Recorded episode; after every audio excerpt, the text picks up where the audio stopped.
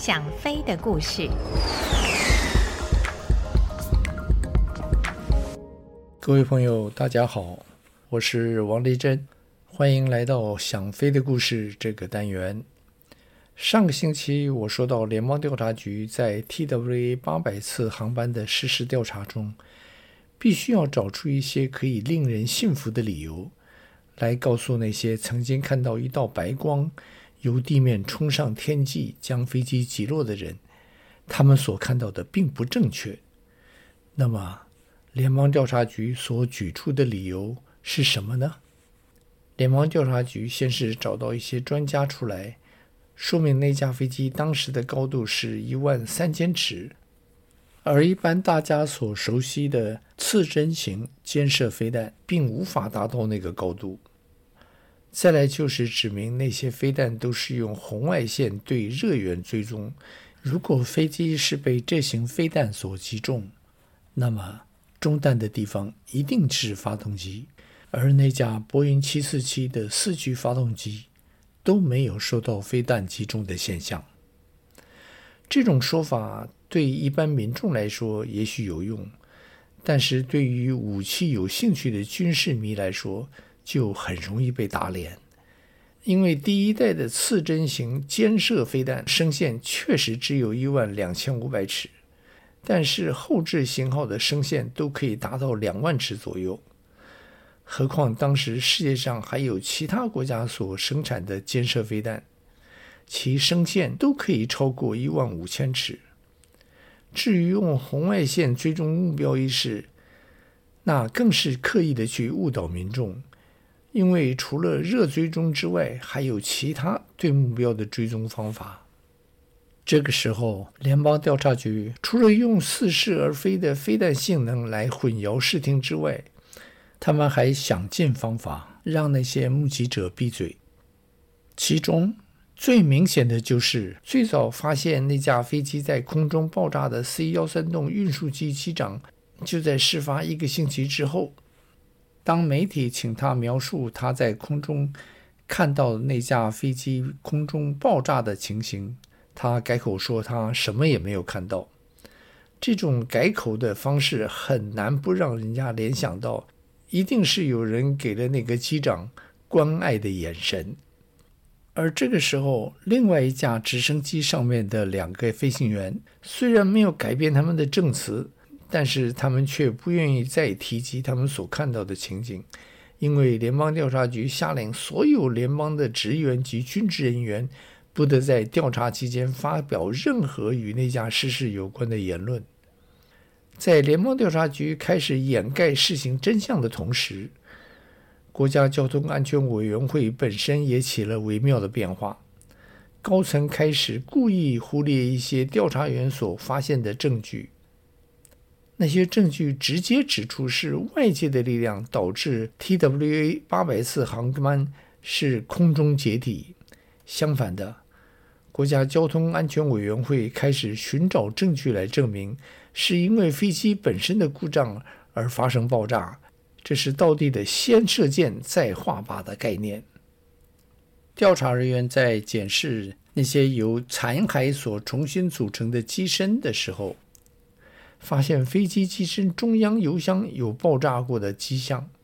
与其要求调查人员去调查到底是外界的爆炸物导致中央油箱爆炸，还是中央油箱的爆炸导致飞机的解体，联邦调查局与国家交通安全委员会开始将整个调查的方向专注于在那个中央油箱，并直接定调是因为中央油箱的爆炸而导致飞机解体。后来，国家交通安全委员会真的就在事实调查中指出，TWA 八百次航班在空中爆炸的原因，就是因为飞机在起飞之后，中央油箱的燃油已经用去大半，剩余的燃油与油箱中的空气混合产生易燃的气体，那些易燃的气体被油箱内的电线短路所产生的火花点燃，整个中央油箱随即爆炸。爆炸的力量将机身炸断，导致飞机在空中解体。对于众多目击者所看到的那道由地面往天空冲去的白光，中央情报局还特别制作了一个动画，指出那架波音747在飞行中因为中央油箱爆炸后，机头与机身脱离坠入海中，机身在失去机头后造成机尾过重而下垂的状况。而那个时候，飞机的四具发动机仍然是在全马力的状态，因此四具发动机的推力将飞机垂直地往上推去。而因为那个时候飞机还在燃烧，因此中央情报局表示，那往上冲去的火焰就是目击者所看到往上冲的白光。对于中央情报局的这种解释，许多波音747的飞行员都觉得那真是匪夷所思，完全是不可能的事。一位波音747的飞行员就公开表示，即使飞机在完全正常的状态下，四具发动机的马力也不可能让飞机垂直爬升，更不要说在失去机头、阻力大幅增加的状况下，更不可能有爬升的现象。除了专业的飞行员觉得中央情报局所制作的那个短片是在胡扯，当天晚上在长岛附近上百位目击者也觉得那个短片并没有反映出当时真实的情况。最明显的部分就是他们所看到的白光是由地面向上冲去，而不是如短片上所描述的由半空中向上冲。一位美国海军的退役中校。William Donaldson 退役之前，曾在海军中担任飞机失事调查的工作。他在 TWA 航空八百次航班失事后，就高度关切那件失事调查案件的进展。在读了国家安全委员会所发表的失事调查报告之后，根据文件中所指出的残骸状态及失事原因，他立刻看到其中有许多不合理的论点。尤其是失事调查报告中指出，飞机在空中飞行时爆炸的原因是中央油箱因为电线短路而引起爆炸，而导致飞机空中解体。这是他最不能接受的，因为他很了解波音747所使用燃油的特性，那是一种很稳定、不容易被引爆的燃料。一位加州理工学院的 Dr. John Satchbell 也曾作证。他曾对内型喷射燃油的爆炸威力做过实验，在一万四千尺的环境下，如果油箱内的油气被点燃，它的爆炸威力仅是区区的六十 psi，也就是每平方英寸有六十磅的压力。这样的力量是无法造成一架波音747空中解体的后果。因为飞机在飞行的时候，飞机周围的空气形成了一道很强的力量，将飞机包在里面。这就像一辆汽车在静止的时候，不用太大的力量就可以将车门打开。但是当车子以一百公里的时速在前进的时，要打开车门就不是一个普通的力量可以办到的事。中央油箱如果真的因为内部的油气被电线短路的火花所引爆，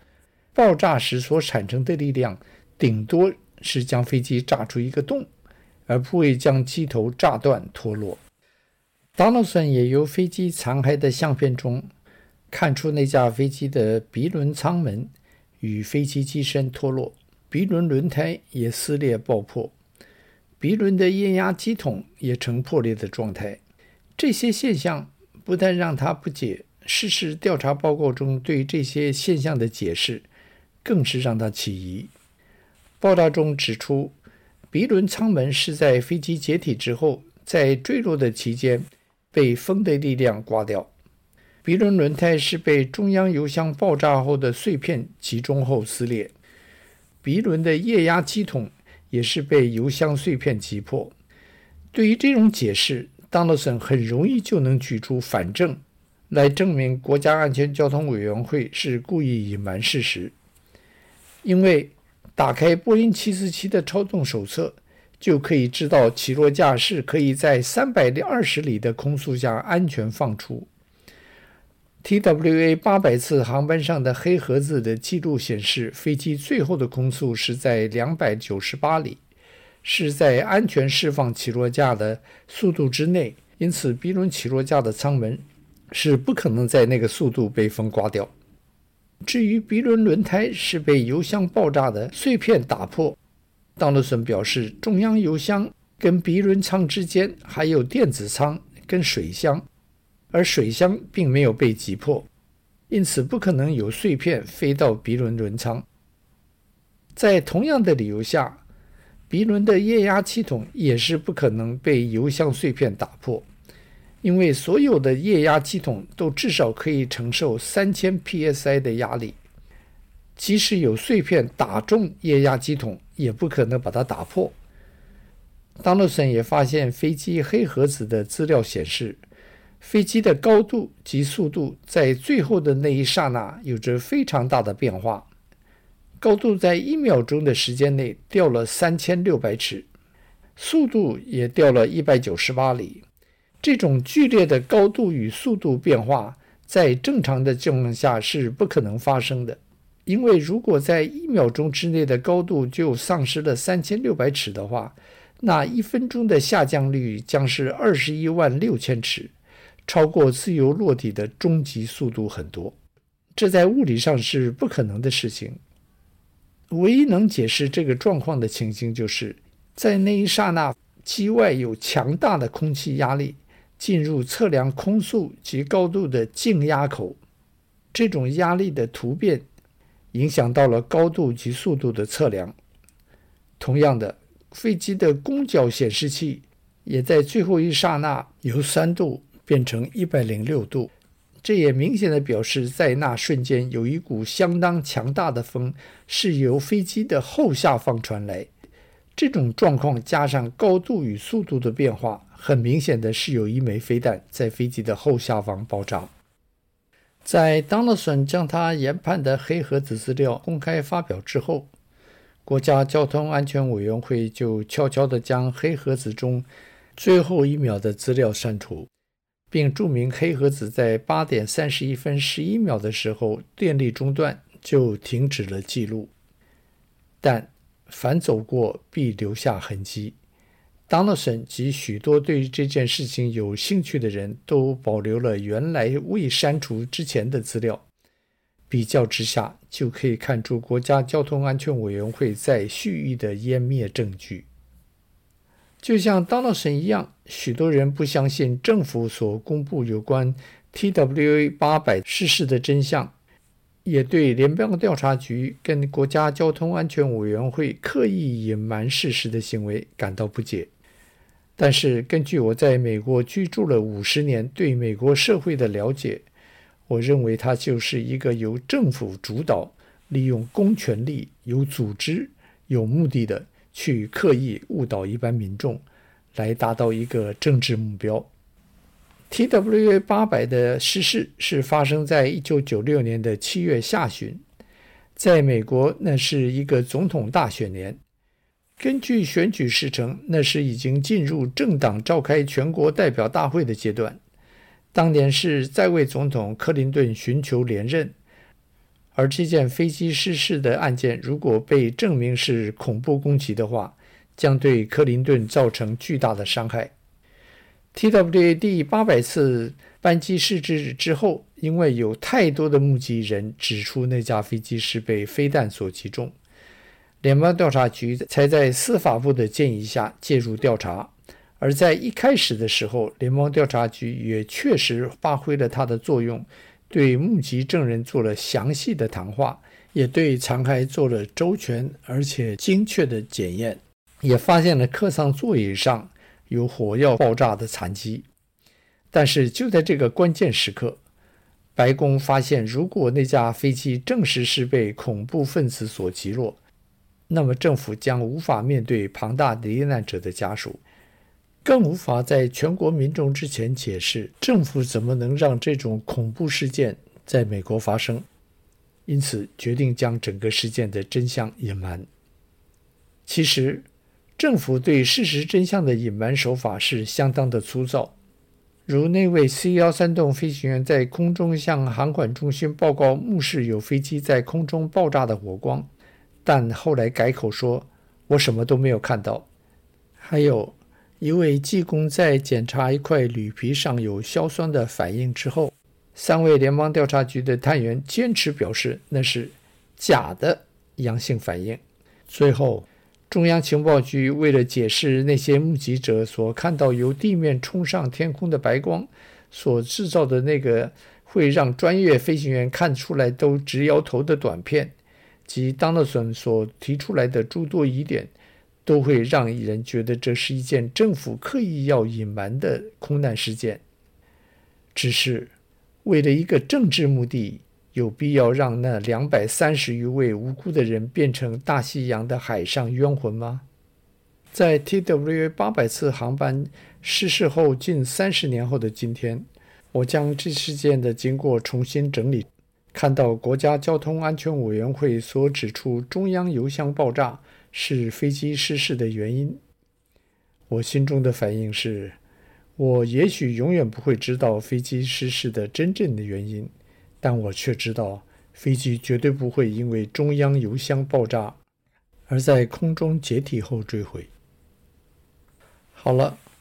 这件故事就讲到这里。如果您对这个故事或者是其他我所说的故事有兴趣的话，请您按下订阅，这个样每个星期您就可以听到我所说的另外一个新故事。